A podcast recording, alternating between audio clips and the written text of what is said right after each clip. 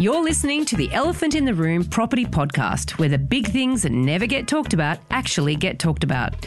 I'm Veronica Morgan, real estate agent, buyer's agent, co host of Foxtel's Location, Location, Location Australia, and author of a new book called Auction Ready How to Buy Property at Auction Even Though You're Scared Shitless. And I'm Chris Bates, financial planner and mortgage broker. And together, we're going to uncover who's really making the decisions when you buy a property. Don't forget that you can access the transcript for this episode on the website, as well as download our free Fool or Forecaster report. Which experts can you trust to get it right? TheElephantInTheRoom.com.au. Please stick around for this week's Elephant Rider Bootcamp. And we have a cracking Dumbo of the Week coming up.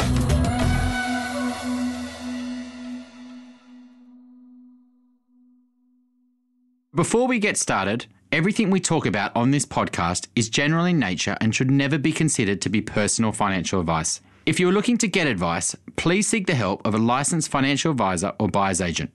They will tailor and document their advice to your personal circumstances. Now let's get cracking. Well, tomorrow is April Fool's Day, and do you know what we do on April Fool's Day? We launch our annual Fool or Forecaster report. I've been looking at all the projections for the 2019 property market, and we all know it was a very surprising year. So, who got it right? Who should we have listened to? Should we have listened to any of them at all? And I've dug back a bit further in time to test some hotspot predictions from a decade ago. One year can prove to be a volatile time, as we've just seen. And in individual suburbs, the percentage growth or loss can be skewed depending on the volume of sales and type of sales. But over a 10 year period, the data tells a very different story, one which I'd argue is much more reliable. After all, the proof is in the pudding. Now, download your free 2020 Fool or Forecaster report from tomorrow on our website, which is theelephantintheroom.com.au. And until tomorrow, you can still download the 2019 report. But let's get stuck into talking about what we discovered this year. So I think it's um, important to start on the that you know what the, the reality was at you know start of 2019. I mean, the Sydney and Melbourne markets have been falling quite significantly. You know, I think it's probably circa around 10%. Um, you know, the federal election was on overdrive. Negative gearing was potentially going to go in May. Um, the Royal Commission hadn't been finished. The, the actual uh, interviews and the process had been done, but the report hadn't been released. Um, Westpac were likely to be in court um, I think they were going in in February as well, um, and a you know a fight with ASIC around responsible lending. So there was lots of uh, I guess fear in the market, um, and you know that was leading to a lot of big predictions. But um, I think as we all know, um, May came around, the surprise election result. Um, you know, with Liberals winning was that's that's changed the game. Then the RBA came out with some you know you know, bazookas basically, three big rate cuts in a few months. Then you had APRA was on board as well, and they cut servicing um, how much you know you need to service on your mortgage. So that meant people could borrow a lot more. Um, and then basically demand came straight back, um, and there wasn't much supply. And so, you know, Sydney, Melbourne really started kicking off. I mean, what would you say, Veronica? Is it you know early February, March? what last year? Well, yeah. actually, last year I did write a report. I did some research in the middle of the year in June. Mm. Uh, it's still kicking myself that I, I don't know, I was mucking around in the final edit of that report, and um, and between the time when I actually wrote it, did the research, made the discovery, and then released it, CoreLogic came out with figures showing that the there'd been a month of growth. Mm. And so, what my research showed was that really the, the bottom of the market was December 2018.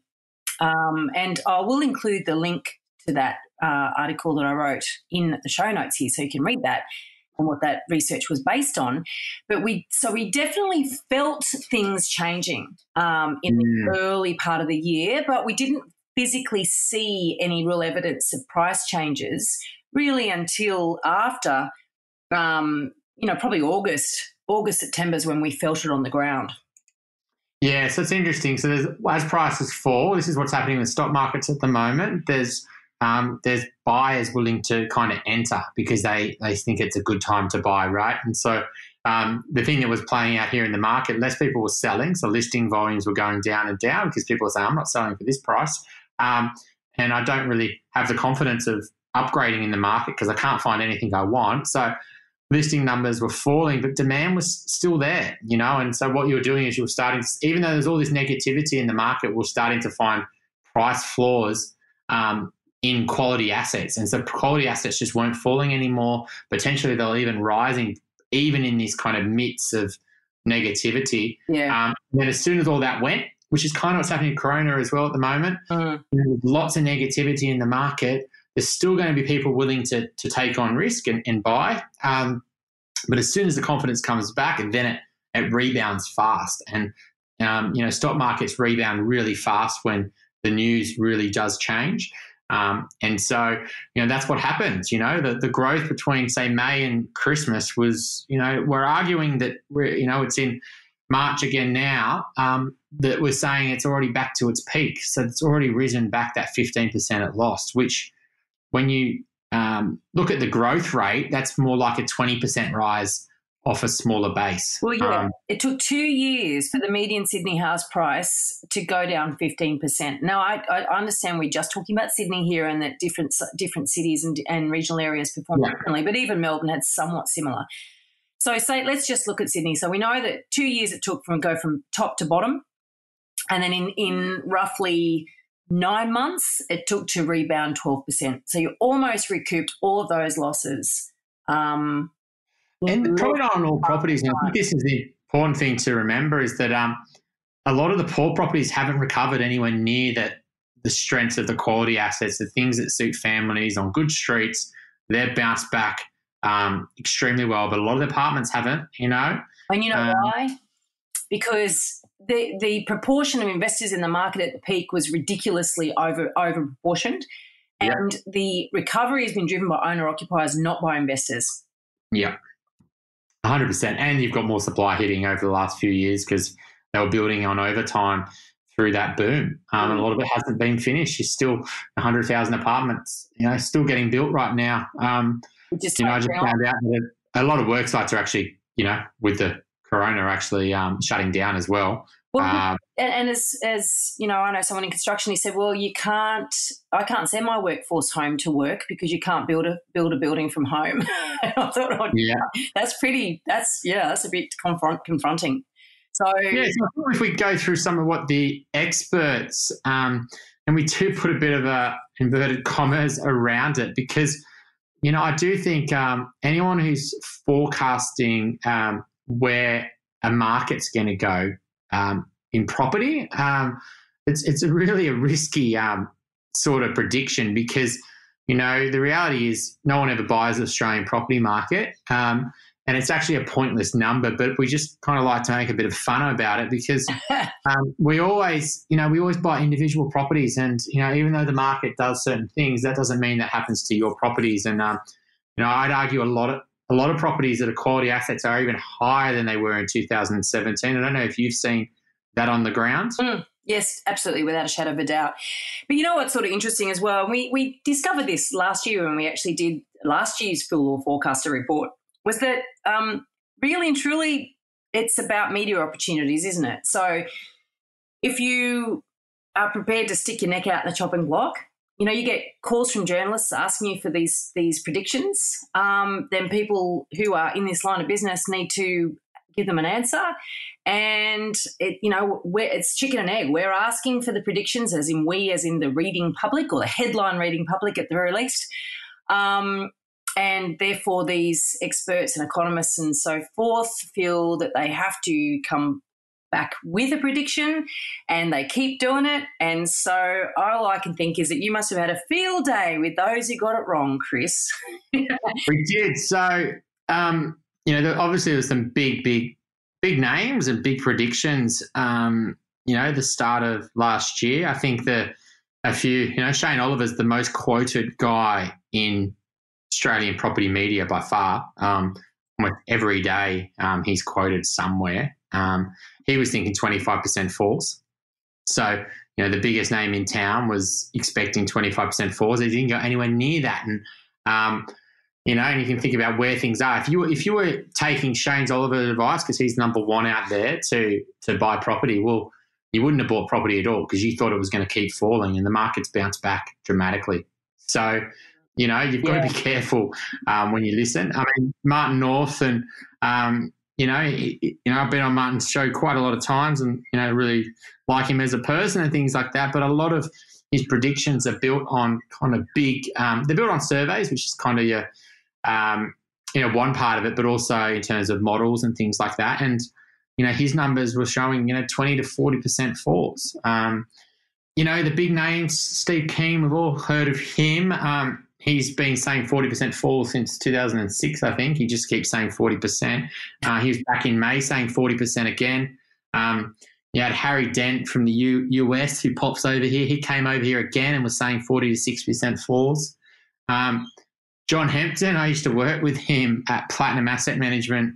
Um, you know, back in 2006, he's a hedge fund sort of um, investor, so he invests in a lot of shorts. So he likes making money off falls. Um, he reckoned 85% falls to the property market. Um, you know, even like you know QBE, for example, they um, they said there was going to be a bit of a recovery at some point, but they didn't think that it would hit anywhere near current pri- uh, 2017 prices till June 2022. So um, they weren't expecting anywhere near the recovery um, that there's been. Um, you know, most people expected huge falls last January, which if you kind of stayed out of the market because you're expecting these big falls, that's the big risk here. You've just completely missed it. By the time you got yourself ready, the market's recovered, you know, most of its losses. Mm. Do you know there it's there's that CoreLogic graph that I keep referring to, which is is the um, shows it's a graph that shows the time to decu- to recover nominal value from downturn. Mm. And um, you know the, the the downturn we just had 2017 19 and it's hard to tell from the exact colors on this graph but i'm looking at it that there's only really one period of time over the last 30 years where the downturn took longer it wasn't quite as steep but it's only one. So and it's equal with the 1989 91 downturn. All the rest have been shorter. So you know I, I guess it's you know, predicting is really difficult because even in history, they, every downturn hasn't followed exactly the same pattern. So I think too that um, what is really interesting is that you know there are these big events that change things. You know, so it's like everyone's making these forecasts, assuming everything's going to continue as we think it's going to continue. So everyone thought Labor were going to get in. You know, now we've got coronavirus and think, well, that's going to throw out a, a bunch of um, forecasts as well. But uh, what I love is uh, we interviewed Louis Christopher, episode 102, and it's de- mm. definitely well worth going back to and listening to in the context of this particular episode. Now, Louis owned up to his own misfired predictions instead of trying to cover them up when he got it wrong. And I'm not even going to name the other uh, economist who um, desperately tried to cover up his uh, mistakes. But Louis scored himself a 3 out of 10 for 2018 predictions. He said that he underest- underestimated the impact of the squeeze on investor interest only lending. And then he scored himself a 6 out of 10 for 2019. And I think he did yeah. in that episode that he didn't necessarily think Labor were going to win. Oh, sorry, he didn't think Liberal were going to win the election, and that's how he got it wrong. But I love the fact that he gave himself a score. So he's accepting that he's not always going to get it right. Yeah, and I think if you looked at 2020, um, you know, probably the growth isn't going to be as strong as he thought. He expected quite, you know, maybe double digit growth in Sydney and Melbourne. It might be right. Like you might find the low supply and, um, but it's not going to potentially be as strong as if the corona didn't happen, I imagine. Um, so, you know, that's another thing, you know, he's, so if you look at his last three years, haven't been great, right? And he's another one of the big forecasters out there that we, we listen to, um, to, to kind of know where the market's going. Well, they can't anticipate things like this. Who possibly could? Um, but also, some of these predictions are made by people who I think potentially have conflicts of interest. You know, mm-hmm. like some property analysts who have businesses encouraging invest- investors into regional areas. I mean, what other biases do you think could drive some of these predictions? I think that's a good point. Um, through my research, there was a lot of um, uh, buyers agents, I would call them, or property spruikers potentially as well. They, you know, they're in that domain a little bit as well. Um, people building property research to sell something. Um, and that research generally said is go nowhere near Sydney, Melbourne. Um, there's no growth there. You know, it's dangerous. You know, invest in regional, and um, you know those those predictions are obviously wrong. And so, you know, I did see there's a lot of um, there's some real names that are always popping up that are spruiking the the rural investing. The reason these spruikers, and I do call them spruikers, do uh, recommend these strategies is because it's easy to buy um, in these areas because it's actually not that com- it's not that much competition and there's not that shortage of supply. So they say, well, I'll you know help you buy in southeast Queensland, um, buy something at three four hundred thousand. You know, there's no growth in Sydney. Um, why don't you buy something affordable? It's positive cash flow or it's high yield or whatever. For them as a buyer's agent, you know, they charge you 10, 15 grand or even maybe sometimes less. Um, but then they say, don't buy one, buy 3 and um, so, you know, I, you've got to be careful. A lot of these forecasters, they're using their research, and um, the reason why they're producing this research is to sell you something, basically. Yeah, I actually I watched a video just yesterday from one of these um, usual suspects, mm. and it was all about uh, you know trying to use da- data and facts to back up that um, you know don't worry, you can continue investing in property because the fundamentals are there, and the Australian property market once again, you know, which doesn't exist as we all know. Yeah, you know, and, and it's just it's it it flies in the face of the fact that there are areas that have lost money. There are areas that have spiked um, in investor demand um, that ultimately long term won't perform particularly well. There are areas that have been artificially spiked because of some of this spruiker activity, you know. So 100%. it is, and it flies in the face of the fact that you can lose money in property, and plenty of people do. And um, and I know. That, talking about the uh, um, can't remember exactly when we had it, one of our episodes, but you know, I challenged one of our guests around: Do you think that people with a bit of a voice can, you know, create a mini boom through hype and content? And I do believe in small markets um, where they put a bit of a noise around it and they get a bit of media attention, um, and they encourage their investors to kind of go there. Um, and they do get a little bit of returning growth in the first, you know, year or so while they've got this um, you know investors going there, and there's only so many properties that are selling, so they get a bit of growth, uh, and then the, the, growth just never happens after that. Um, and so a lot of these, uh, you know, usual suspects, I've seen pretty much most of them. I've seen the people with their portfolios come to me, and they've got four or five properties. Um, you know, I've got a client a couple of weeks ago before the baby that um, yeah had five properties through one of these guys, and um, you know they're all you know average at best. Um, and one of them's potentially done all right. But I do think that's, you know, there's reasons behind that one as well. So we will talk a bit more about that when I get into the the decade of research or the research I've done over mm. a decade, because that's uh, and once again we're not going to name names, but the, you can certainly start seeing some some um, I guess maybe some trends. Um, but what who got it right? Did anyone actually in your research, Chris, get it right? Did they pick 2019 property market? So, and what we're, t- we're saying 2019, we, we're really saying that at the end of the first quarter of 2020, we can really look back and really what happened in 2019, all the data's in, and then we can really say, well, okay, who got it right, who got it wrong? Probably Stuart Wemyss um, is one person, and there's probably other people who have written about it and um, just probably, oh, it's a great time to buy. Um, no real logic behind what they're saying. Just just enter the market. Um, I don't think that's calling the bottom. I think people who are a bit more pragmatic and sit in the middle and um, you know don't act out of self interest um, and try to be a bit more of an independent source or balanced in their view, um, which I think Stuart is. Uh, I, would argue he called the bottom in December 2018. I think it was. Yeah. Um, he wrote an article. Last year we we did he got held, he got held down a lot, didn't he?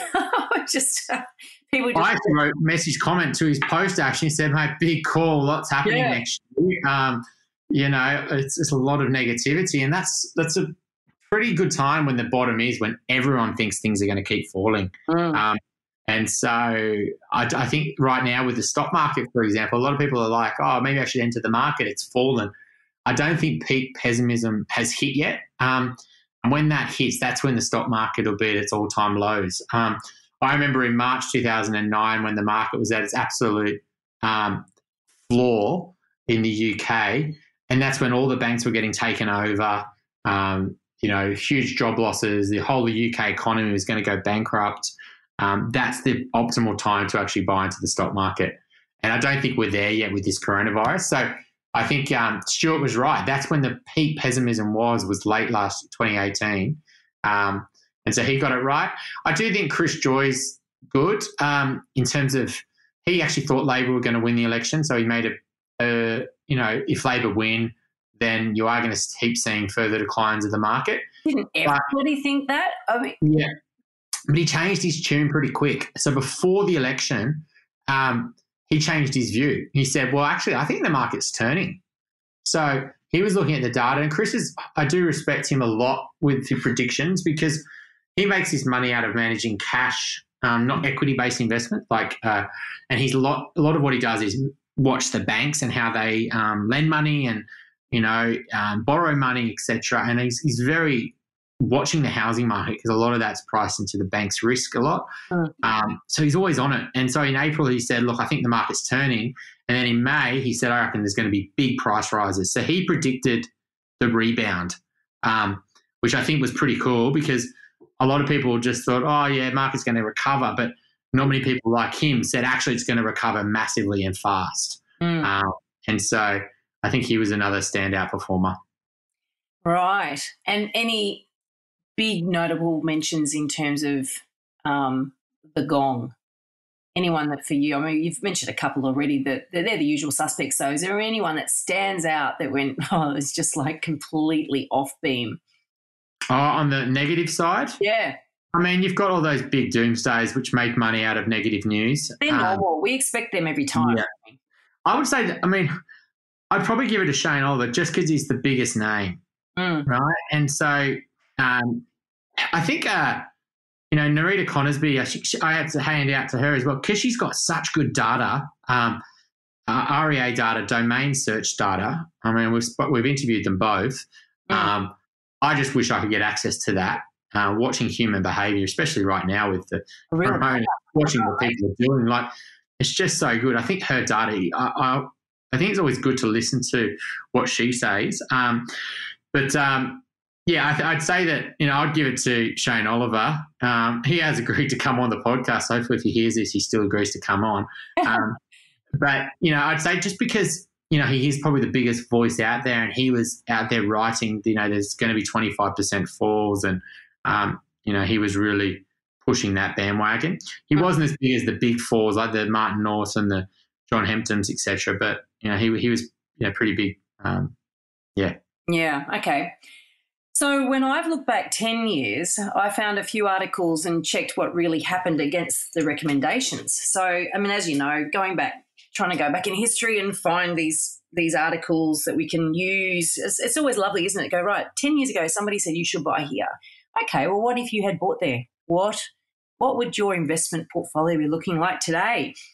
Now, the first uh, article I looked at uh, was a piece published by Nine News based on research commissioned by St George Bank and it tabled 24 hotspots across the nation. So, um, you know, and, and when banks commission this sort of research, I, am gathering it's because they want to position themselves as a, you know, a bit of a player in the home loan space. And 10 years ago, you know, I think St. George Bank, when did they be, when did they get bought out by Westpac? Wouldn't have been much before this, would it?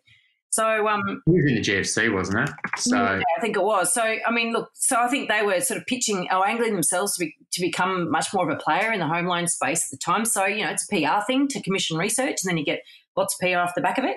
But the first question to tackle is what is a hotspot? Um, and so I went and got a um, you know realestateview.com.au. I got a definition from there. It said a hotspot can best be described as an area that has not attracted the same level of attention as traditional blue chip locations. They are often identified as areas that are underperforming, usually within close proximity to more popular suburbs. Yeah, uh, I would argue that people misuse that hotspot because um, I think they it's like penny stocks in shares. You know, we've all kind of heard of that. You know, like these hot tip. You know, my mate down the pub or my friend of my parents said I should buy into this stock. They they kind of use that same philosophy and they think that you know, there's an area or there's a street that you need to buy. Um, and just doesn't work like that with property. I think the hotspot there is um, similar to something called a bridesmaid um, suburb, which, you know, is you've got a good suburb that's growing really strongly. The suburb next to that that's potentially not taking on as much demand because everyone wants to live in, say, Glebe, but they don't want to live in Annandale, right? Um, or, you know, the suburbs that are next to each other that are similar in terms of their livability but there's just not as much demand there. I think that's a genuine sort of hotspot, a bridesmaid suburb. But you know, when you're buying outskirts and there's no real um, demand around it that's next to it, I don't think it's a hotspot. I think it's just someone spruiking something. Yeah, and I have to say, we'll get into this in a minute. Some of these suburb selections seem so random. It's it is. It's like just in the middle of nowhere, and it's like, what? Why that? Really? What? What has is this little tiny pimple of a suburb in the middle of nowhere? You know. And other times, I think it's the ripple effect, and it's almost like the permanent. Well, it's gentrification meets the ripple effect, the other type of hotspot, isn't it? I mean, it's like, you know, if Annandale's a good example, actually. Annandale is is a blue chip suburb in the inner west um, what happens to Leichhardt next to it is that when and when the rest of the market goes up, Leichhardt gets looked at. It's the bridesmaid suburb, but you know what? It, it doesn't have some of the larger homes and and the general look and feel of it that Annandale does. So in the end, it's always going to be a bridesmaid suburb. And so there will be a demand that spikes often because people can't afford Annandale. The minute the market slows down again, they all go back to Annandale. They go, bugger, I can't, I don't want to buy in Leichhardt, I'll buy in Annandale. So that, mm. that's an example of one of those suburbs that that never quite um, kicks off.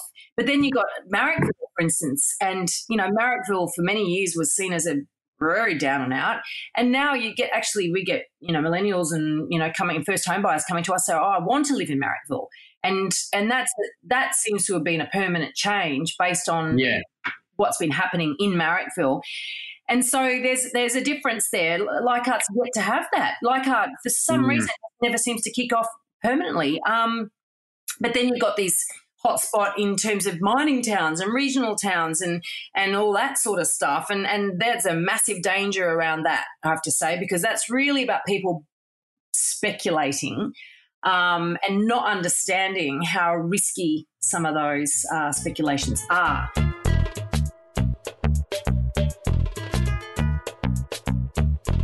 So the elephant in the room is 100% for you. The reason that Chris and I do this podcast is because we passionately believe that property buyers can do it better.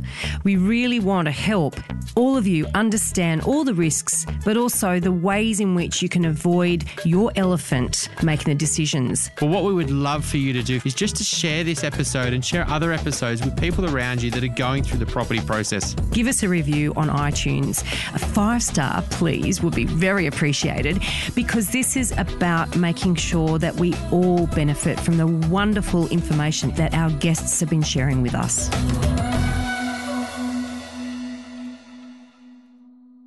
You know, I've always seen my job as a financial advisor is um, you know, I'm not risking my money, I'm risking my client's money, right? And I'm if I make give them advice that's not right and that isn't in their best interest and doesn't give them the best outcome, um, that's my responsibility and I, it's not my money. So a lot of these people doing hotspots, they're not really connecting with the impact that what they're saying is actually turning to human behavior and is actually potentially destroying people's lives financially. Yeah. Um, and it's not so much of if they get that tip wrong, like there's the whole mining town scenario, but most of these suburbs don't go through big falls, they just don't grow. Um, and what ends up happening is they just go sideways because there's always the the incomes in the area aren't potentially rising that much. There's always supply. The, the turnover of the properties is similar to the demand, oh. um, and people can borrow because their incomes aren't going up. And so prices just go sideways. And while they could have their money in a better market, it actually is going up. Um, and when they finally switch on to these markets that aren't rising, um, you know, 5, 10, 15 years later, um, and they minus off their buy costs, their sell costs, their maintenance, the repairs, etc., etc. They've made nothing out of it. Um, and they've missed the, the, I guess, the opportunity of investing in suburbs that are growing. And so I just don't really have much um, patience for these kind of hotspotting tips because um, a lot of them are just, you know, basically research that they're selling so they can sell a product. So I think the real issue with hotspotting is you got to think about who is most susceptible to falling um, for these these predictions, and typically they are people who probably have the most to lose. And we're talking about people that are trying to replace their income. So there might be low income owners who are trying to get to a point where they can make up for the fact that they're not in a higher paying job. Yeah. True. And as we've discussed many, many times, unfortunately, and whether you like it or you don't like it, only about 5 to 10% of property is really worth buying for investment. And therefore, it is an elitist sport, if you want to call it that. I mean, it's not everyone can actually afford to invest in quality property, which is low risk.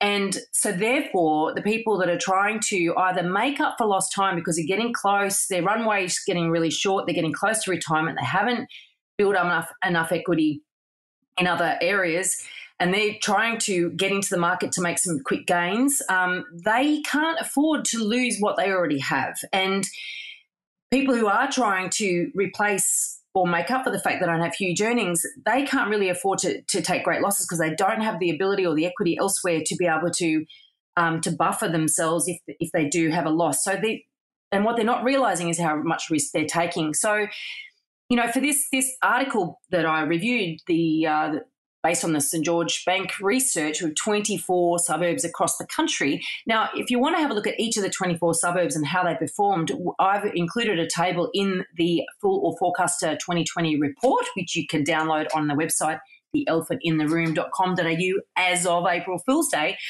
Um, but the thing is, though, you get this you get this story, and it's got to be a national story, of course. So therefore, you've got to have hotspots in every state, right? Um, and that includes Perth. And I have to say that Perth and hotspot are two words that have been used in the same sentence really since the mining boom. It also looked a bit random at times, um, perhaps a little bit too data driven, really, without digging into understanding is there an anomaly and why, and does a particular suburb belong on the list? You know, when you look at a map at some of the isolated suburbs that have been included, you just think, well, why is that there? There's no real explanation. Um, and if anyone actually followed the advice on this, God only knows uh, really where they'd be now. And there's also recommendations for suburbs with extremely low sales volumes. You know, I'm talking maybe 20 properties sold in an entire year. I mean, you mm. can't be predicting a hotspot when you've got that type of data. It's very, very non, not statistic, very, very not. Does that make a sense? But it's not statistically significant that amount of um, sales with which to make any claims or predictions based on. So this is another example of these sort of stories that get out there. And if people do um, act on this stuff because they believe it and they trust it, then um, you know they could have made some big losses. I mean, a lot of these reports they um, if you say the obvious boring locations where most people can't afford, then um, you know you sound like well, you only reckon you can invest in these suburbs, and we sometimes get a bit of backlash that we, you know, do think that you know most property is not worth buying. Um, and so a lot of people think, well, surely it's okay. It's okay. Well, you know, we've got a pretty black and white view on a lot of stuff. So, um, you know, I remember right last year I was asked to put some thoughts into one of these like forecasts um, sort of property things. And like you, I don't really generally do them, but I thought, you know what, I'm actually going to do it in this case. It'll be interesting to see what happens. Um, but yeah, a lot of people are just kind of throwing names of suburbs out there that without any real um, understanding of demand and supply, really. Yeah. So the next article I looked at um, was in the Brisbane Times, uh, in which I quote, PRD nationwide research analyst Aaron Mascree has tipped Logan, south of Brisbane, as one area ripe for growth in the immediate future.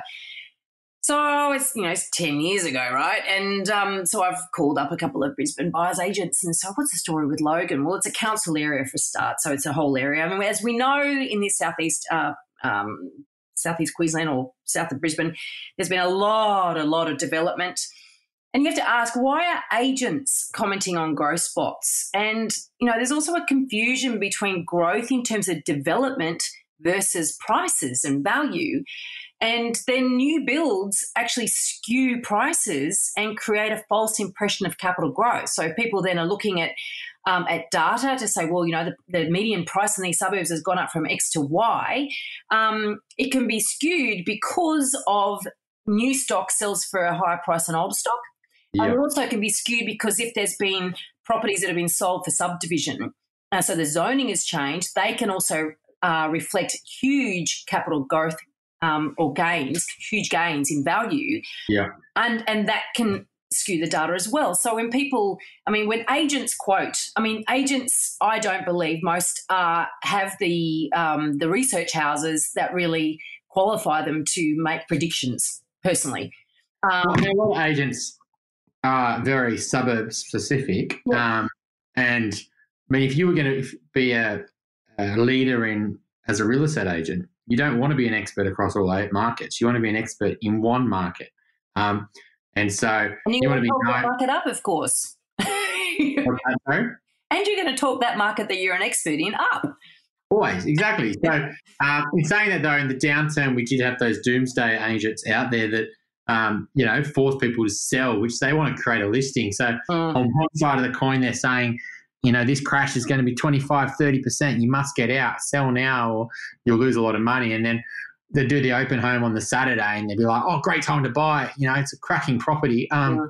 It's a pretty, uh, you know, awful place to be if you have to kind of lie like that. Um, but you're right. Like the agents, I think, you know, a lot of the commentators in the market, but a lot of them have to be area specific. And, um, you know, they're not going to, what, what's happening in that area is never going to be what's happening in the whole market. And so, I think it's not a great place to, to go for tips. So, so let's look at Logan for a bit because it's been talked about a lot, yet hasn't actually done much for the flood of investors who bought there. And I found a property forum thread dated January 2016 where an investor who bought in the Logan suburb of Woodbridge in 2007 was seeking advice from other other investors as to whether they should bail and take a loss. Now, I subsequently found a domain article dated the following month that claimed Sydney investors were buying blind and pushing up prices. Yeah. And the data, in retrospect, seems to stack up here because he, he basically, if that person that was, I think it was a woman actually, the person that was asking whether they should bail or not, if they'd waited, um, they would have actually made a little bit of a gain. Um, and as it turns out, all that gain was from Sydney investors going up there because they were priced out of the Sydney market, seeking affordable investments, and also being encouraged up there by a lot of these spruikers. Um, you know, it's it's quite shocking to think then who's pushing up prices? Well, the locals. There's no local owner occupier supply and demand. If it could have been sitting there stagnant for all these years, and then there's a little bit of an influx purely because affordability in Sydney pushed investors to start looking at these sort of areas?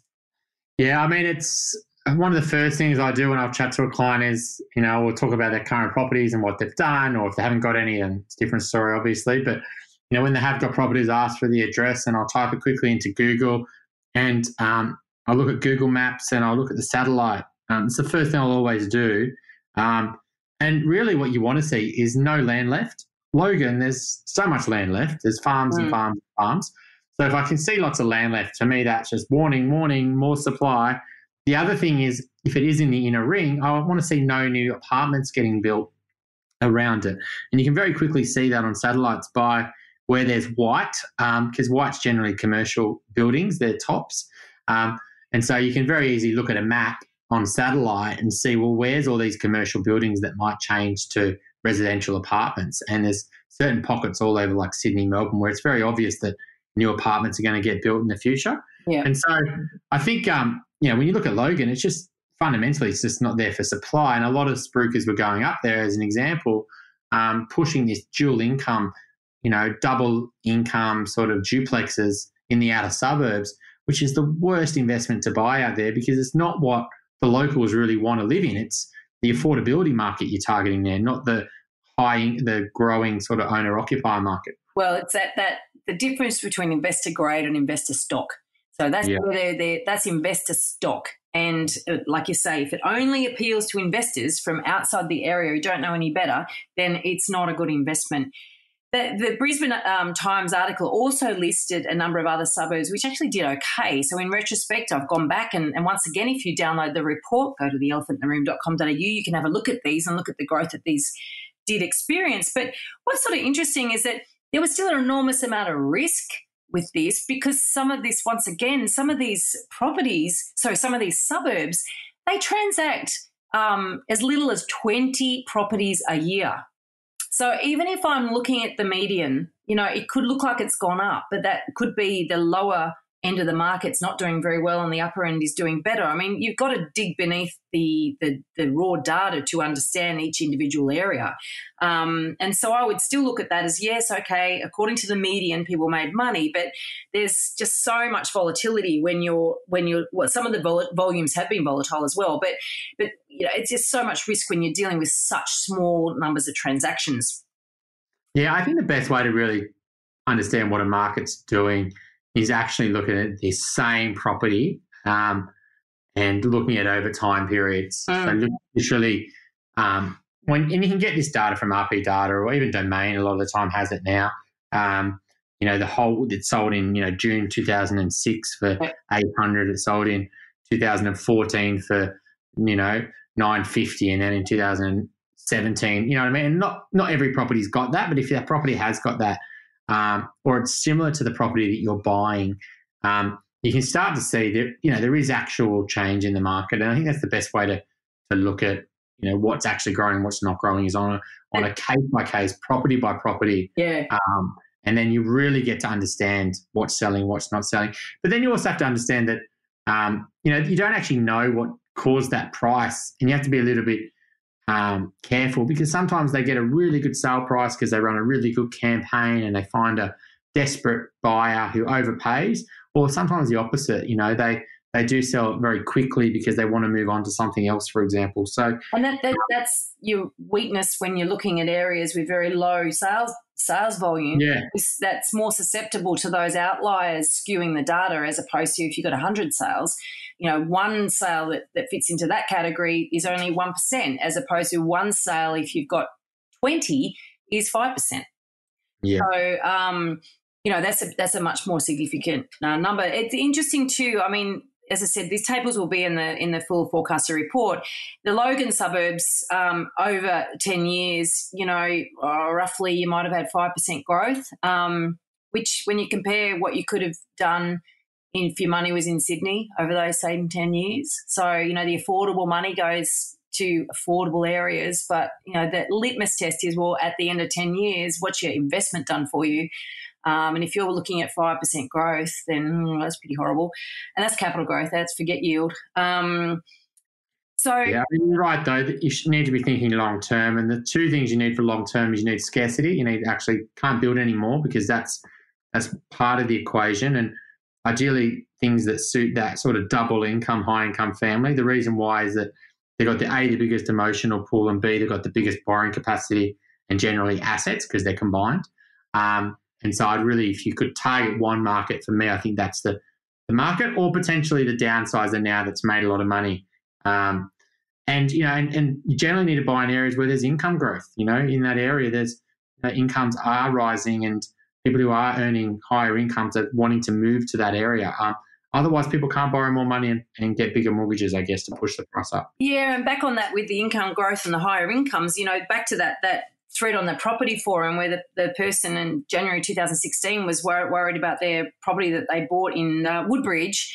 They were basically, um, there was quite a few comments in there around the, the type of tenant um, and how difficult they were to manage, um, how much damage had been, you know, to properties. So it's like there's a, you know, there's other things to consider um, as well. Um, I also found just sort of the end of my 10 year research, I found an article on a property website where Terry Ryder, who's famous as hotspotter, uh, listed his 10 property hotspots for WA. Um, now, all I can say is, oh dear, because mm all of them. Uh, oh no, there's one that recorded an increase over the 10 years. One, okay? 10, 10 areas, one recorded median growth in that time. And do you want to hazard a guess as to what that growth was? Well, I'm not looking at research. I reckon if that was a growth, was it Cottesloe or was it? No, no, no. Uh, it was in mining uh, towns. They actually oh. did not. Not one of them. Not one of them was Cottesloe. um, or, or, or a, a, Perth suburb. In fact, I did look at Cottesloe, just, just interestingly enough, I've already done this. The median um, price of Cottesloe over that t- over that decade, 2009 2019, rose by 3.49 percent. Um, yeah. And then your sales volumes consistent around about 100 uh, sales per annum. Subiaco, another suburb that's a, it's a yeah. you know you know it's a pretty good suburb of Perth, and that yeah. went up ten point oh nine percent, so say ten percent, yeah. uh, roughly averaging around eighty sales per annum. So they're sort of Perth suburbs, Perth, you know, very well known and, and what you call blue chip suburbs.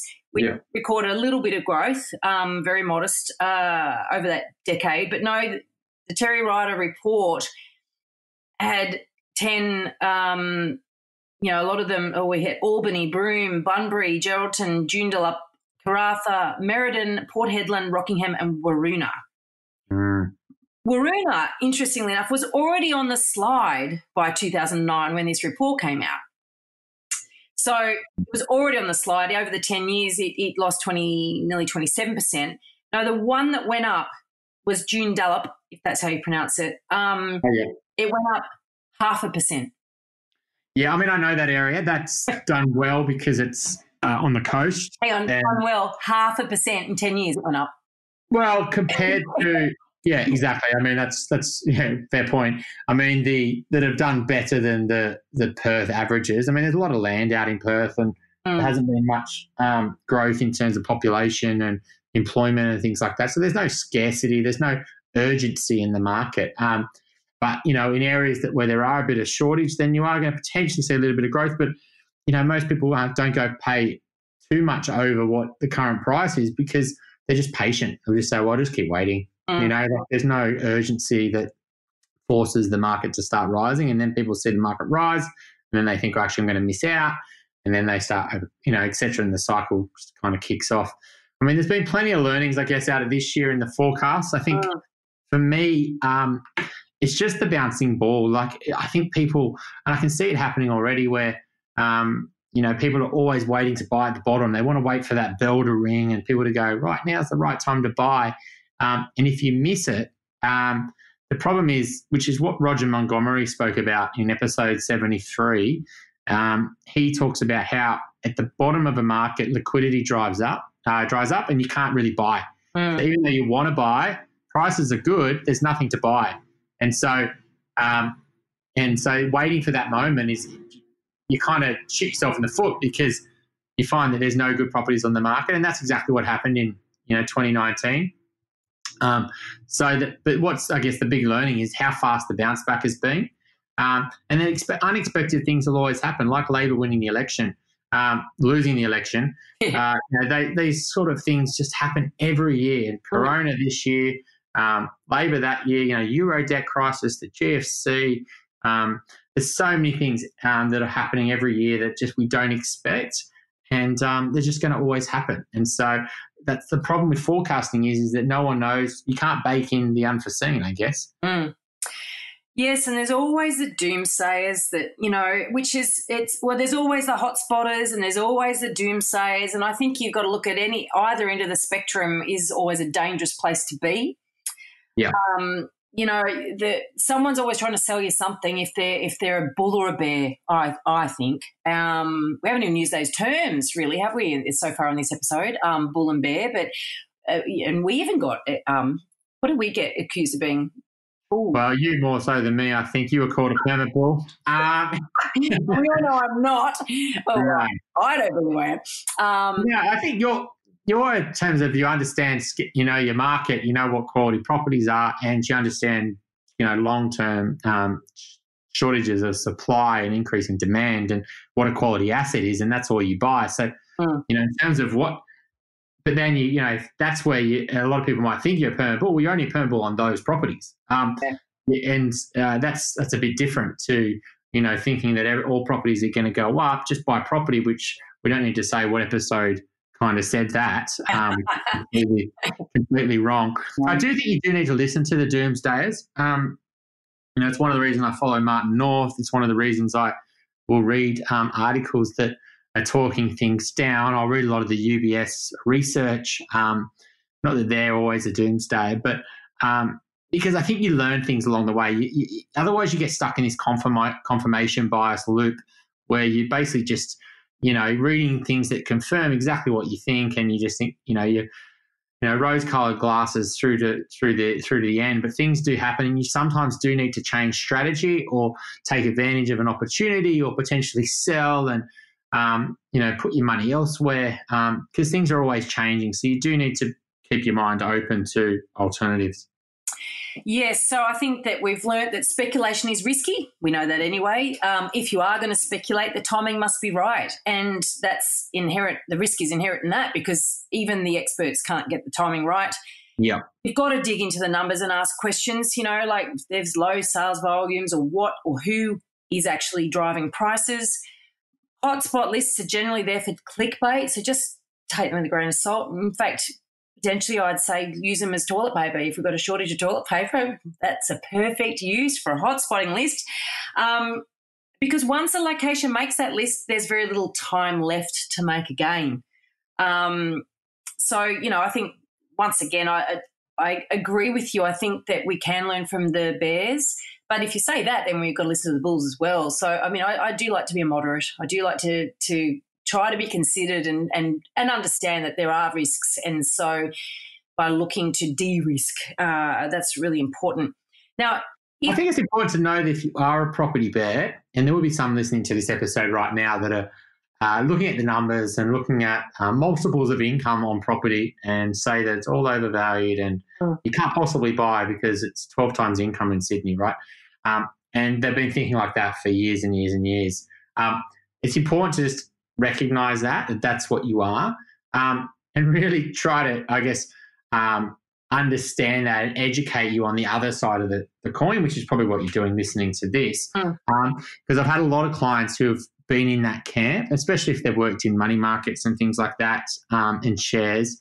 Um, they try to use those same rules into the property market and completely, you know, misunderstand the, the power of owner occupier demand. Yeah. Uh, and so, yeah, it's, and, you know, a lot of those uh, people, unfortunately, they're the ones who are missing the biggest opportunity, which is opportunity cost in terms of time and, and just missing the market. Um, and uh, yes, it's just important to know where you are. And if you're on the other side, if you're a property bull and you just, you know, thinking everything's going to go up, you're going to shoot yourself in the foot because you're going to take on way too much risk. You're going to buy the poor property because you're not thinking through that, you know, how things could go wrong. And too many of them. That's the other thing that, that a lot of property, property bulls do. They they buy volume, and that's you know that's not a great strategy. I do am fully in favor of, you know, a handful, and it might be one or two or three really, really top solid um, assets. If you're going to buy property, you don't need it, quantity does not outstrip quality.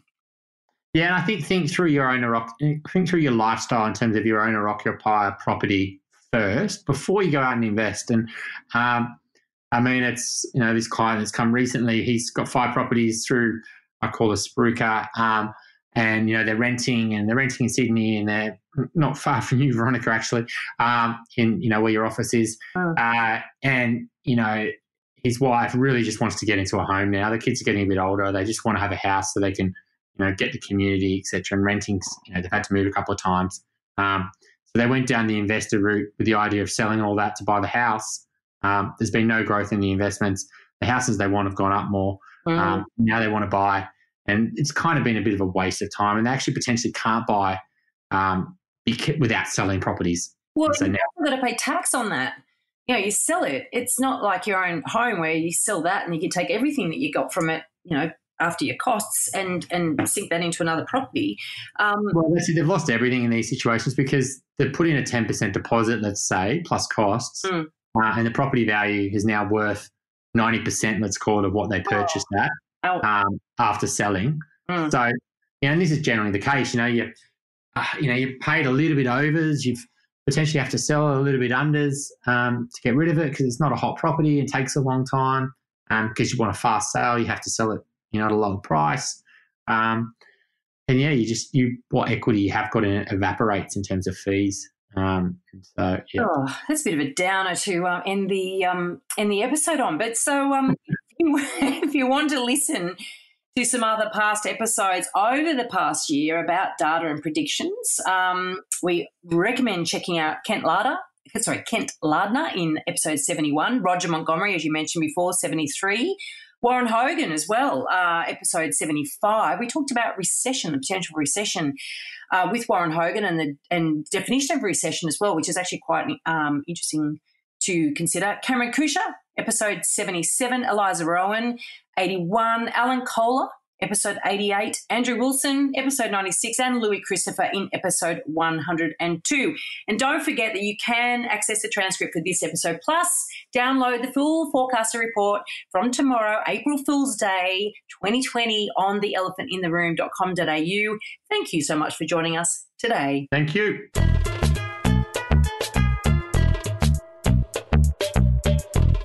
Join us for our next episode. It's another special coronavirus episode. We're talking to Eliza Owen, the head of residential research in Australia for CoreLogic. And what we're talking about is the fundamentals of the property market. And we're going back in time here to look at what's really underpinning the property market and the likely response to the coronavirus from a numbers and data and history point of view. But we're also talking about some very, very fresh data because, of course, the situation is changing day by day. Uh, some very fresh fresh data that they've got from CoreLogic and uh, the application of that, I guess, to our understanding of what could be happening to the property market. So I encourage you, as always, to join us. Don't forget we're on all the social channels. We're on Facebook, we're on LinkedIn, we're on Twitter. Or you can connect with us on theelephantintheroom.com.au. The links are all there for you. Please connect and send us a message. We'd love to hear from you. Until next week, don't be a Dumbo. Now, remember, everything we talked about on this podcast is general in nature and should never be considered to be personal financial advice. If you're looking to get advice, please seek the help of a licensed financial advisor or buyer's agent who will tailor and document their advice to your personal circumstances with a statement of advice.